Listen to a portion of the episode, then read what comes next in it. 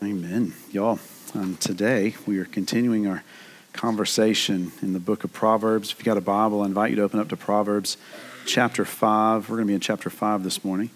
Um, and just know that if it's your first Sunday or you invited somebody to church today, it's going to be one of those you hopefully can smile about later. So, um, y'all, it's good. We've we've prayed about what to teach and how to teach it for kind of months in advance, and I believe it's just of the Lord's timing to discuss this today. All right. Um, just so you know, next Sunday, as you're turning there, um, at our church property, we are going to have a baptism at our new church property for the very first time. Um, the Long family uh, has invited anybody in the church that would like to, twelve thirty, twelve forty-five or so. We just, Bubba Harper and some friends kind of got that pasture cut this week. We've got a couple other folks who are going to cut and uh, clean up around the uh, the pond area this week. And I'm drawing the waders. We're going to do it all. But um, y'all, I just found out this morning, we've got another lady that's going to be joining. So we've already doubled the baptisms on the property in one Sunday. So uh, it's going to be really good.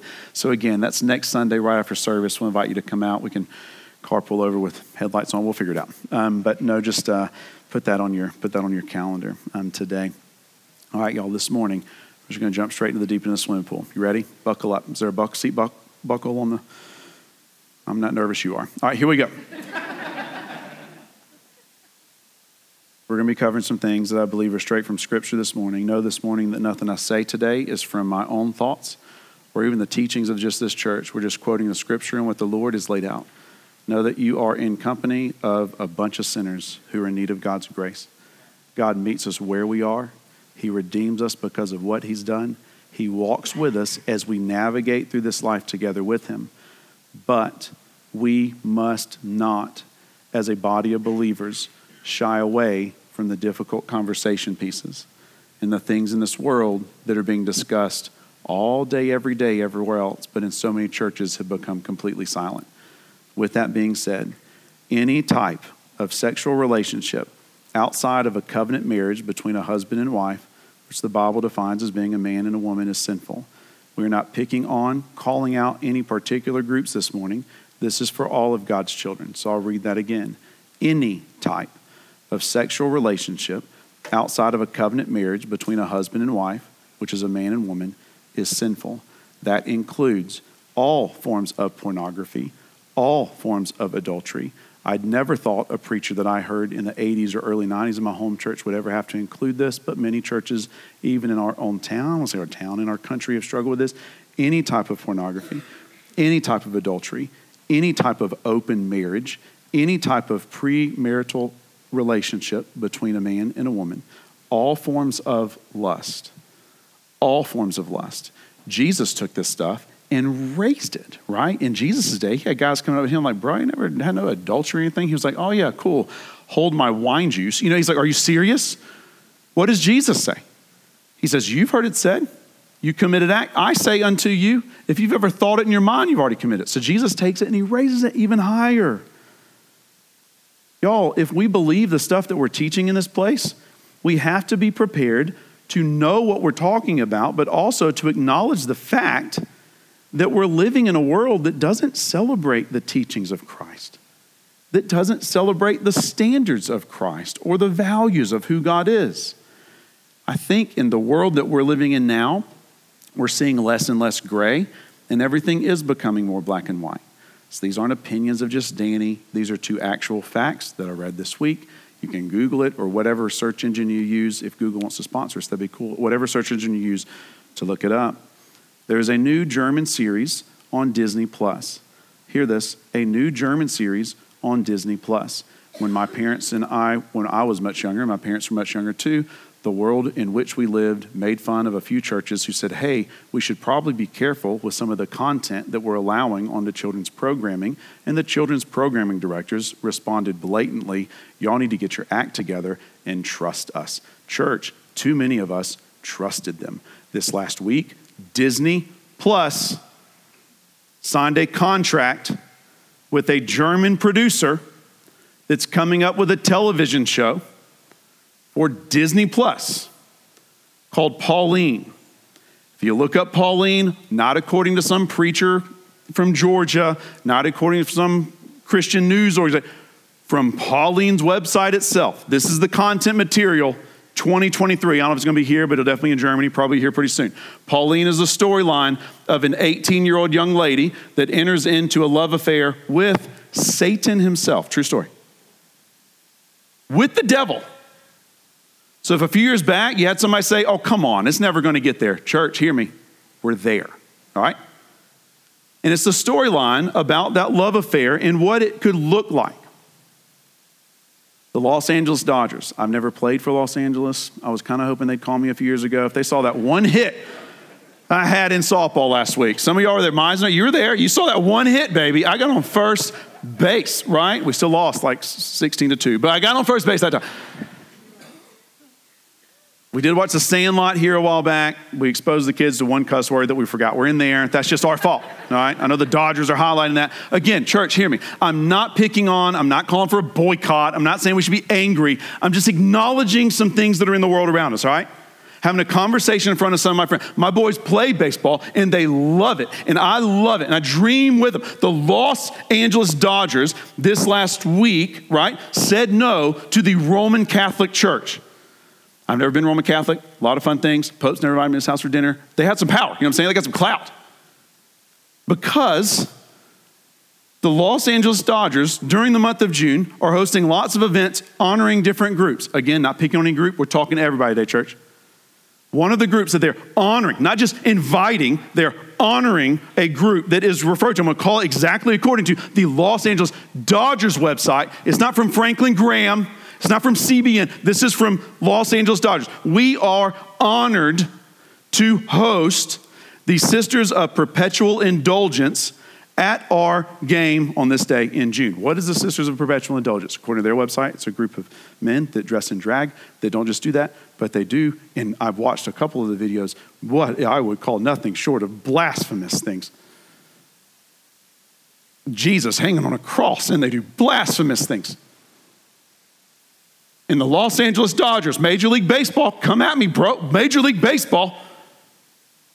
When a few Bible-believing Christian ball players said, hey, I don't, I was getting a little edgy. You know what they said? I don't care. That's the world in which we are living, okay? We can't pretend like these things aren't happening around us. We've got to acknowledge them. Why? So we can be angry? Absolutely not. I believe it's so we can be prepared to seek wisdom. To seek wisdom and be like Christ in a world that is so far from him. Ephesians six twelve says this.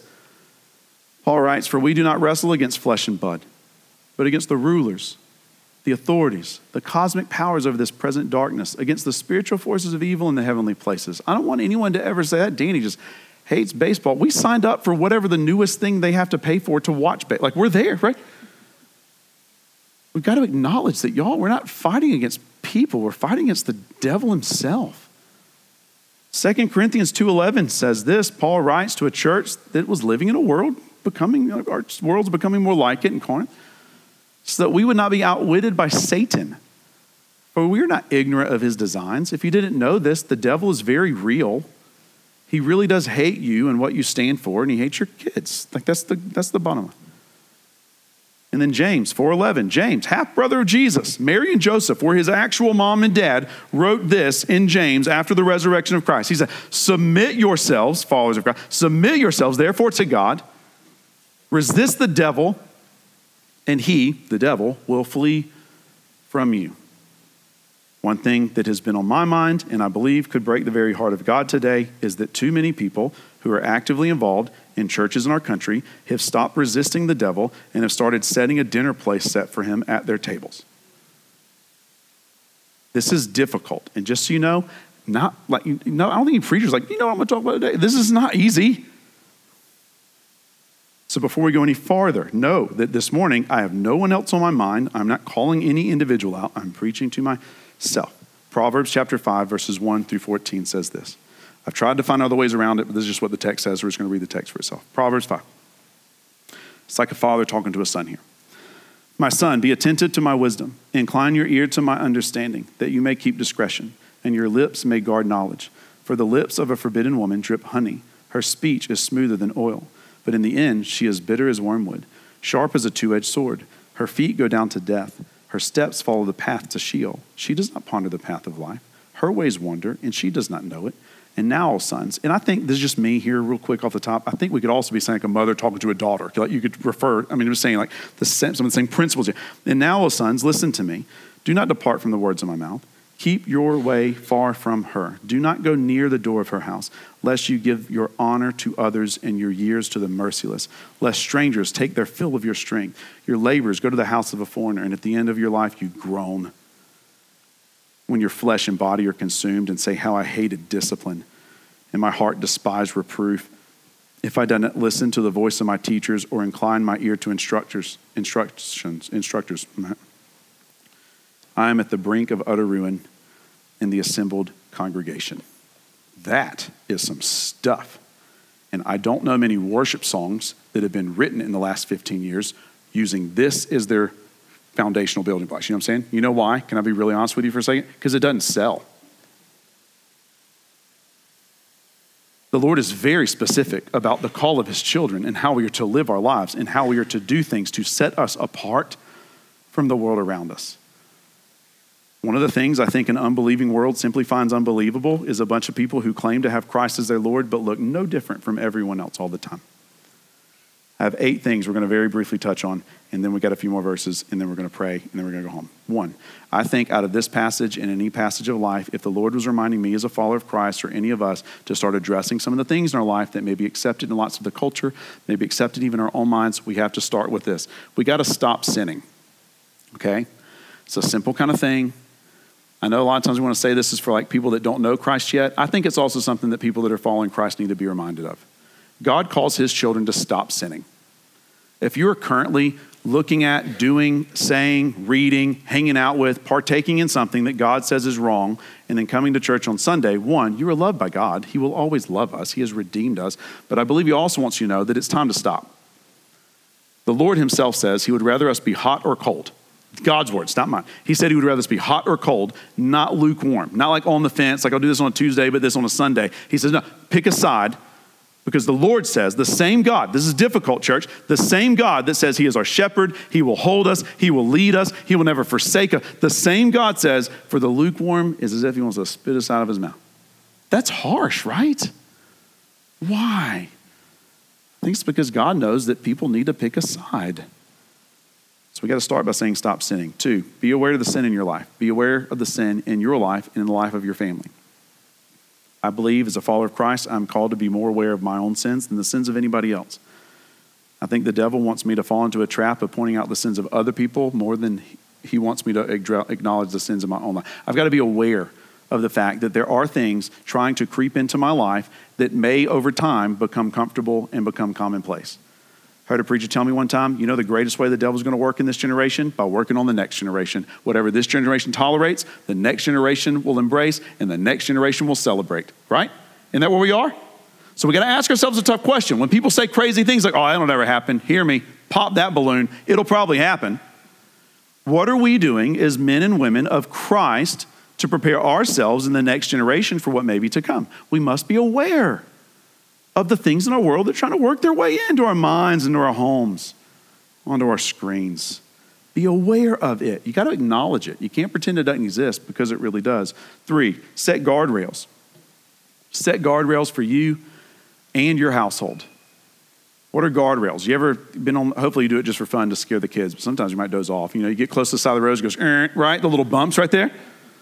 Oh, we get back on the middle, right? Just steer back a little bit. On other curvy areas, right, there's actual guardrails that have been designed by the D O T for the sole purpose of if you run off the road, it's going to mess that car up, but it's going to keep you from rolling down the hill.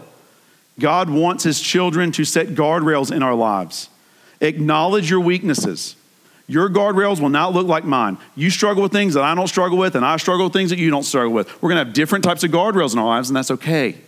We must acknowledge where our weaknesses are and be willing to say, Lord, help me set up parameters in my life that I won't fall into the same traps I've been falling into for six months or five years or for some twenty years. Set the guardrails. I heard a very difficult statistic this last week at Buddy Camp, which was lovely, by the way, with my youngest son. And he didn't share it in this. He didn't use this passage of scripture to share it. He shared it in a much lighter note. But he was talking to the adults in the room. And they said, and this isn't for our kids, same for the kids in our church. This is a nationwide study of American children. Eight hours a day, current trends, twenty twenty-two. Eight hours a day are spent sleeping, eight hours a day are spent in school on average, and eight hours a day on average are spent on a screen. I'm not going to tell you to smash your screens. We're just acknowledging the world in which we live. Eight hours a day sleeping, eight hours a day in school, seven to eight hours a day on a screen. We might hear that and go, oh my, you know, like there's a lot going on with that. The next statistic broke my heart even more. He said, for the average American child, again, not my children, prayerfully not your children, the average child that our kids are going to school with, the average kid that are living in our U S of A, four minutes a day in actual conversation with an adult. Did y'all hear that? Four minutes per day for kids in actual conversation with adults. What does that mean? That means that one, man, I gotta talk to my kids more. But two, y'all, I believe it means that we as the church need to be aware of the culture in which we are living. It's no wonder the devil is winning in so many areas when we, adults, hear me, when we so oftentimes are saying, here, entertain yourself. Here, take an iPad to your room. I'll call it out. Let's see. I don't care if the church, like here, do this all day long because why? It's easier for us to do that too, right? I've had a long day. Trust me, I fell asleep in the chair last night at eight thirty, baby. I mean, the kids were making fun of the pug because she was snoring, and they were making fun of me because I was snoring. I'm not saying we've got it all figured out in our house. I'm saying we have to acknowledge this. We're living in a world in which the next generations are receiving eight hours of instruction on life from a screen in less than four minutes a day from adults that they should trust. What does that mean? That means we got some work cut out for us. That means there's a reason why teachers, three teachers today told me, kids are, they seem, it's kind of tough. You know, the school thing's kind of tough. Could it be that some of us are doing a horrendous job of setting guardrails in our households? Y'all, be the parent. Hear this. It's not in Scripture anywhere for a pastor to disciple your kids. It's not in the Bible anywhere for the church to take the responsibility of raising up the next generation. People love our church. We got great kids ministry. We got good student ministry. We're doing all these things. But throughout Scripture, what does it say? Moms, dads, whose job is it? Y'all's. And then yet we have some people, and we can't control our kids, can we? Nobody can control it. But we have some. Kids get a little bit older. What do they say? I have no idea why they turn out this way. We can't control it all, but hear me. The odds are more in your favor if you spend more time giving actual instruction and setting guardrails. You know what your kids are going to find unbelievable? You tell them to do some, not do something that you yourself are currently doing. You know what I mean? Kids will call it like to see it. My kid, anyway, ripped me apart after the last baseball game. I got to ride home like my dad was in the car. He's like, Dad, if you'd have kept your eye on the ball, you got to hit through. I was like, why don't you... And then they asked for Chick-fil-A afterwards. Like, no, like, it's peanut butter and jelly. Like, this is ridiculous. Church, we must set guardrails. Um, in all seriousness, we must set guardrails. Please, please set guardrails for your families. Be aware of what everybody's seeing. Be aware of the devil's schemes to work his way in. Be willing to have the difficult conversations. Know that you're in good company of other adults who are saying the same things. Well, we're not doing that in our household. That's not easy. But no, y'all, we got to acknowledge what exists on the other side of the rail, right? What exists down the hill? Four, got to have accountability.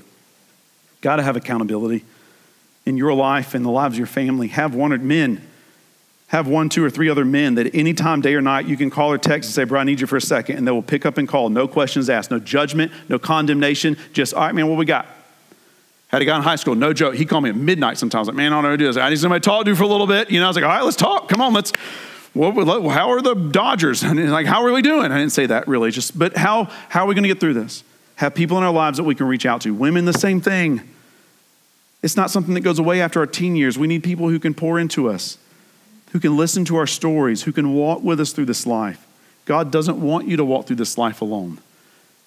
He wants you to have somebody beside you. Five, seek discipline by fearing the Lord. I think one of the greatest things we can do is to seek discipline by fearing the Lord. That's something I feel like, man, my preachers in the eighties, brother, they were bringing it. You know what I'm talking about? You ever walk out of sermon? Like I'm just Sometimes I was questioning my salvation three or four weeks in a row. I, was like, I thought I got saved last week. I'm scared, right? But like one of the things, just to be honest, as a pastor, I think that preachers are doing a horrendous job. This is Danny, because I'm a preacher in the modern era of American church, is we're not talking about the fear of the Lord anymore. You know what I mean? God loves us unconditionally, y'all. He calls us his children. He has created a place in eternity. He wants to minister to us in the worst moments of our lives. We serve a God who gets muddy and dirty and becomes sin because he doesn't want us to be alone.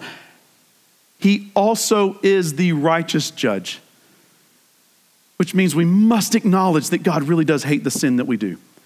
He really does want better for us. We are to seek discipline by fearing the Lord. So the next time you're tempted to sin, if you can run these three through, you're probably less likely to sin. One, try to, try to acknowledge the Holy Spirit that's living inside of you at all times, all right?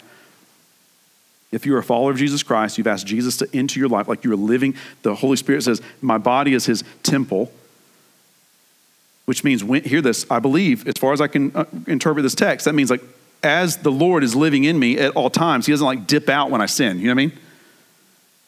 So could it be that when I take my sin to the Lord and repent, he can honestly say, yeah, I know I was there. And we should acknowledge that. The Holy Spirit that was present when the world was spoken into is living inside of us. Acknowledge the Holy Spirit that's living inside you at all times. Dwell on Jesus dying on the cross for the sin that you're about to commit. That's not a pot, that's not going to come naturally. It's going to be a discipline. We live in a world that wants to celebrate some of the sins that Jesus died on the cross for. So for us to say, Lord, help me spend just a few moments. If you're tempted to do something, you're like, I don't know if this is right or not. Ask the Lord, is this something that Jesus died for? And then my favorite is the last one. You just got to run sometimes. Like just pick up and start running. Get away from it. I think God would be a fan of a bunch of church folks that ran, you know, not just in the physical, because I need that in my own life, but like in the spiritual of like running away from temptation, not inching towards it. Too many of us are trying to get as close as we can without getting burned rather than running as fast as we can in the opposite direction. That's for everybody, all right? These are for everybody. The next few verses, we can do this in seven minutes. The next few verses are just for the married folks. So if you're not married, just tune out. Here we go, like married folks. Proverbs five, fifteen to nineteen. Drink water from your own cistern, flowing water from your own well. Should your springs be scattered abroad, streams of water in the streets, let them be for yourself alone, not for strangers with you. This is in the Bible, y'all. Let your fountain be blessed. Rejoice in the wife of your youth. A lovely deer. Look at your girl and say, man, you remind me of a graceful doe. You know, like just a graceful doe. That ain't gonna get you very far, brother. I mean, we hit deer in Buckhead. You're like, stupid doe, you know, like, no, it's like, you gotta change that. Don't change the Bible. It's what the Bible says. Like a lovely deer, a graceful doe. But look at how real this is. Let her breast fill you at all times with delight. He's talking to husbands and wives. Be intoxicated, always in her love. Why would God want this in the Bible that kids are going to be able to read? I think it's because God knew that he was inventing all these things.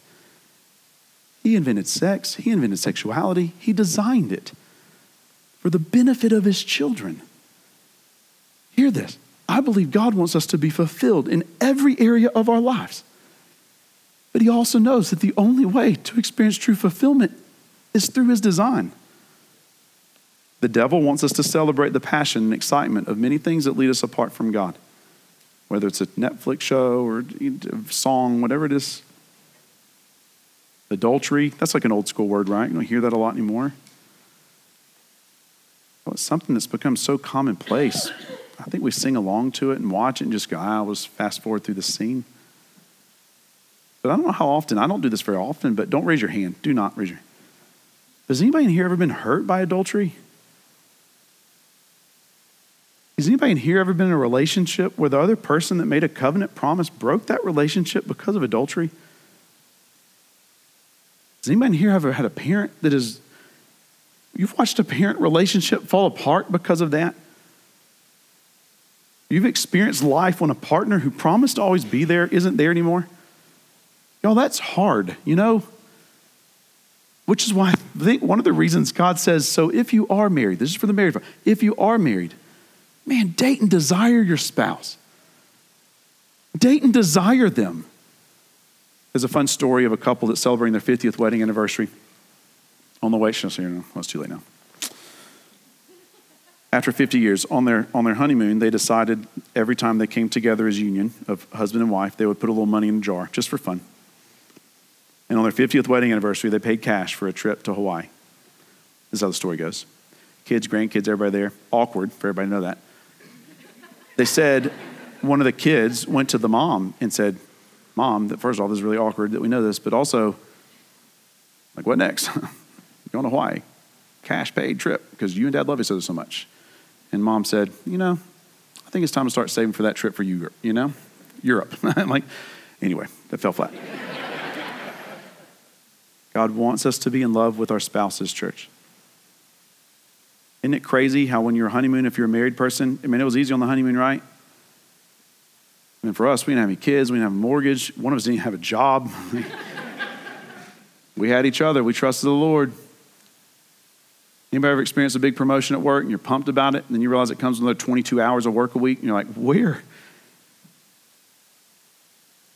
Yet in the scripture, the Lord tells me as a husband that I'm to cherish my wife as the wife of my youth. What does that mean for me? I believe, and it doesn't have to be exactly like this, but once a month, man, you got to go on a date. If not more, once a quarter, have a night away. Once a year, do a trip. You got to be intentional. You're married to the spouse of your youth. Celebrate what God has allowed to happen in your life. Pray over one another daily. Read God's word daily. Spend time with your spouse daily. Send flirty text to your spouse daily. Make her a cup of coffee. Tell him you're proud of him. Know each other's love language. Remember that according to Scripture, if you're a married person, you are representing the gospel of Jesus Christ in the world. What it's like to be a person who says, man, you messed up. Yeah, you did. And I will forgive you in that. I know, I truly believe that a thousand years from now, I'll still be alive in the presence of God. And I hope that in some way, my wife and I will be near each other in heaven. You know, what would that be like to have her say, man, you helped prepare me for this. You helped prepare me to be loved and cherished by God like this. Y'all, it's so important. One, because there aren't many left. But two, it represents what God has done. So for the married folks, call your spouse a doe or a buck, however you want to go, and trust the Lord, right? Last verses, and we're wrapping up, right? twenty to twenty-three says this. Why should you be intoxicated, my son, with a forbidden woman and embrace the bosom of an adulteress? For a man's ways are before the eyes of the Lord, and he ponders, the Lord ponders all his past. The iniquities of the wicked ensnare him. He is held fast in the cords of his sin. He dies for lack of discipline, and because of his great folly, he is led astray. Church, we must remember, this is again to everybody, whether you're married or not, nothing is done in secret. When I was a kid, we went on a Griswold trip. I was in seventh grade. My sister was in like fourth or fifth grade to Vegas. My sister got a little postcard, said what happens in Vegas stays in Vegas. And my parents were like, you don't, just put it down. You know, you have no idea what that means. We used to live in a world where we would have cities that were designed for sinful things, where people could go away and escape and have a good time and come back as if nothing had happened. We now live in a world where that exists in all places at the same time. Any of us can delete a screenshot, can delete a text, can delete a search engine. Any of us can make things in our lives that aren't good simply disappear. It's become a cultural norm that compassion and love and intimacy and God-designed things can be fulfilled by simply swiping right on a app that was designed to get people to do things that are not leading them in a way of the Lord. God knows all things, church, and he wants more for his children. We know that God is merciful. We know that he holds all the blessings in one hand, but y'all, he also holds judgment in the same hand. I believe, church folks, man, it's time to repent of anything that is separating us from being perfect in God. Repent from those things. Lay them down. Know that God is already aware of everything you and I are doing in our lives. And he still chooses to meet us where we are, doesn't he? To offer a cup of cool water, to allow us to become redefined in him. There's a picture I found, I didn't get on the screen in time, from NASA. Called a quasar. Anybody ever heard of quasar before? Anybody work for NASA in here? That's cool. Quasars are, I'll just read the text. Let me just read it because then I'll do it. Um, in outer space, should have done this before. This isn't awkward at all. Quasars are the brightest objects in the universe. They are incredible cosmic phenomenon that are full, fueled by supermassive black holes. As the black holes consume material around them, they emit an immense amount of energy that causes the quasars to shine with the equivalent of four hundred to six trillion suns, the brightest light in all of the universe. To me, it's beautiful to know that, yeah, we're living in a world that's kind of dark. You know what I mean? There's a world that's going a lot of different directions. But according to Scripture, according to science, out of the darkest places in the universe, the brightest of lights is always found. I think this is one of the reasons Jesus said this in Matthew four, sixteen to seventeen. The people dwelling in darkness have seen a great light.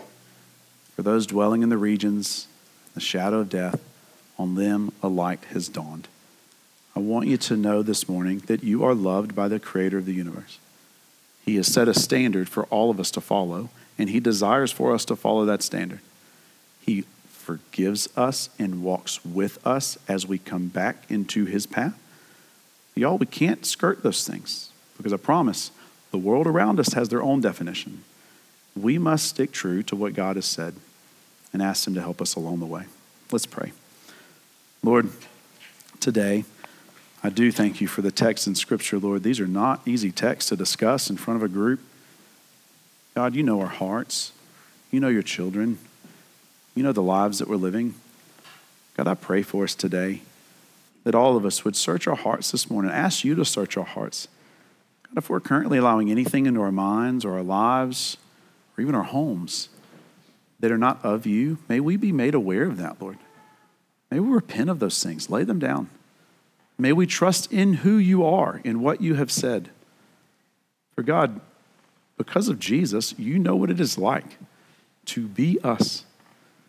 God, I thank You that this morning, because of Christ, You know what sin is like. Scripture says, You made Him who knew no sin to become sin for all. Help us, Lord, as we trust in Jesus together, as we lay anything down that's separating us from You.